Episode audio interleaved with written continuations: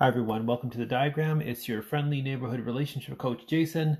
We are continuing our life transition series. Today, we are talking about children, not having children, which we've already covered in another show, but we are talking about having older children.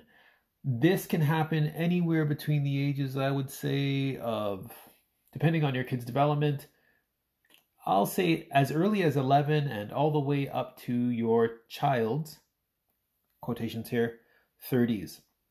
So, what is it we need to know about supporting older children? The number one thing I think to keep in mind, and you can do a lot of reading about this, is the development of the prefrontal cortex. Your prefrontal cortex is the part of your brain that tells you about risk to yourself. It helps you consider the long term impacts of your actions and the things that you should do or shouldn't do to help, let's call it your future self. I'll get more into that later. You, as a parent, are the person in support of your child as they do not have a prefrontal cortex.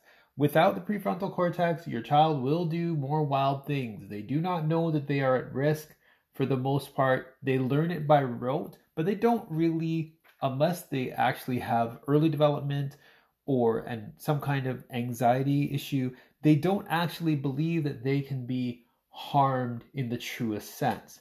So what that means for parents is that your kids are more prone to high risk behavior, to playing games that may hurt themselves, or to signing up to work in places where they may be injured, which is one of the reasons there's there are so many laws about workplace injuries and stuff and training because actually it was a lot of young people going in and getting hurt and that is part of the reason we have those laws but i'm not going to digress too much about that.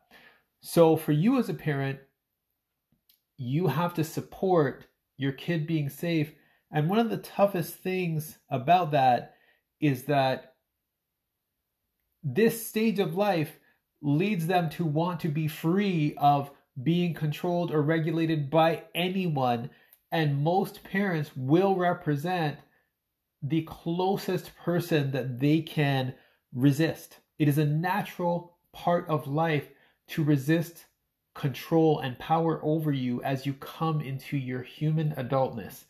And that happens between 11 and 30 normally, sometimes a little earlier, sometimes a little later. There are things like ADHD, which actually cause the prefrontal cortex to develop later. There are many reasons that your prefrontal cortex will take longer to develop, much to the frustration of parents and people who are trying to have relationships with people. Um, so you have to remember that it's your job to be your child's prefrontal cortex. That is the number one thing, right? Number two, the tug of war for leadership can be overwhelming because what you're looking at, your temptation is that up until a certain point of your childhood's life, you were able to set rules and you might even have said, Well, I'm the parent and that's why I set the rules. Uh, in our generation, I feel like we heard that more. That has sort of gone by the wayside. If you're a either younger millennial parent this may not be something that you've heard or said. If you're like me, sort of a Gen X parent, this is something that our parents probably said, and we said it less than our parents. We tried to have sort of a flatter family org, I find, in my generation, and that has continued. But regardless, the leadership struggle is real. The tug of war will be real, and that is natural. So the third point is you need to learn to support, but with consent. And there's a difference between supporting someone and being their warden. You don't want to be your kid's warden, partially because you want them to learn to have these skills and be able to function in the real world. And there's a lot of research and information that shows that the two worst styles of parenting are completely permissive, where the child has no rules and where the parent is over regulating the child. So in this case, you want to support with consent. You don't actually want to not give your child any support or any structure. And support doesn't have to be discipline or taking away their computer or um, setting hard rules about when they can go and when they can come. Support can be explaining to them why it's not healthy and telling them why you are not going to allow them to stay on the computer till four in the morning because their future self will suffer from it. So, yes, you need their consent because the example I'll give is with tech. If you believe that you are going to keep your kid from having access to tech or to certain apps, you know, at one time it was Facebook, at another time it was Instagram, eventually it was Snapchat, there will always be something that everybody is worried about your kid having. Right now, I think it's more along the lines of TikTok, even though I feel like our stress about that is going down, which means we're ripe for another thing to worry about. The reality is, consider it this way not necessarily your kid, but a lot of kids are out there getting a new cell phone every two to three years. A lot of kids are sitting at home with three or four extra cell phones. So, even if you don't get your kid a cell phone or you don't get your kid a profile on the latest app, realistically, and I know this because I work as a professional mentor, not just as a relationship coach, I work with kids. These kids have profiles on their friend's phone, and you may not know about it. That profile may not be in their real name, so you can go search for whatever you want. Your kids are not stupid. They, if they're going to create a profile and they don't want to be found in their name, they won't, but their friends know how to find them. It is quite likely that you will not be able to stop your kid from having a certain profile or having social media your kid might even get a burner phone from a friend that you don't know about, which means you think you have all these parental controls in your house, but your kid is on a phone that they are using pay as you go to have minutes for, or their friend is helping them, or even the significant other that you don't know about. So I'll stop giving you nightmares for now. I just wanted to give you an example of why your support has to be with consent and you want your kid to be able to come to you to talk about stuff because if you create that warden mentality with your kid, the most likely thing is they're still going to do the things that you don't desire. You just won't know about it or be able to support them. So you want to support them, but with their consent. You want to give context, not hard rules that make them resist you even more. Number four, you need to learn what respect means to them, which means you have to have conversations with them. And while you're having those conversations, you get to explain what respect means to you. A lot of us are striving for respect, parents and children, without ever having a conversation about what that means because unfortunately we assume that it means the same thing to us that it means to the other person. In any relationship, I'm going to stress this in any relationship, you need to have a conversation about what respect means, and it needs to be something that happens frequently. By frequently, I don't mean every day. Uh, I mean probably once every you know couple few months. What is it that respect means to you? How do you want me to support you?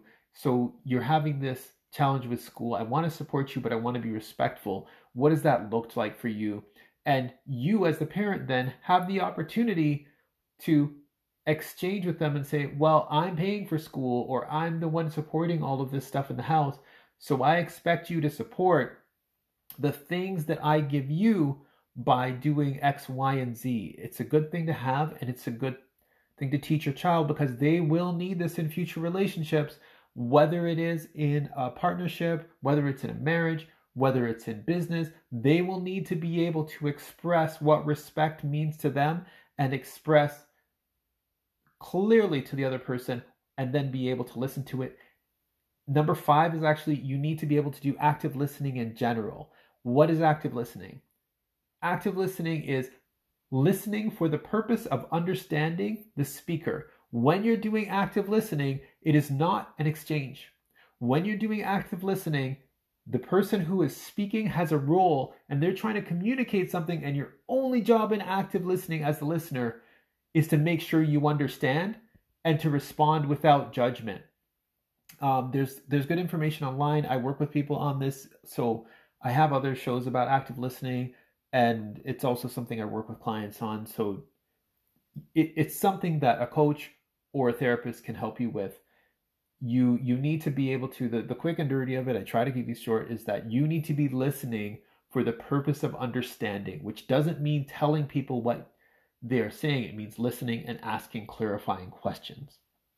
So, those are the five things you need to consider when dealing with the life transition of your kids getting older. Um, a bonus to that is the, what I call the investing mindset is teaching your kids about the fact that what they are doing now regularly is going to help to contribute to the life that their future self has. Um, many adults need to work on this as well, but part of cultivating that development of the prefrontal cortex and you being able to release them is them understanding that the things that they're doing now are to the benefit or detriment of their future self. Your current actions have consequences, not always direct, but definitely consequences, especially with things that we do regularly. And this is what I call the investing mindset. What are you investing in? What are you doing with your time most days? That eh, the answer to that will help to create the life you're going to have. So those are the six things that I think we should consider when we have older children is one, that you are their prefrontal cortex.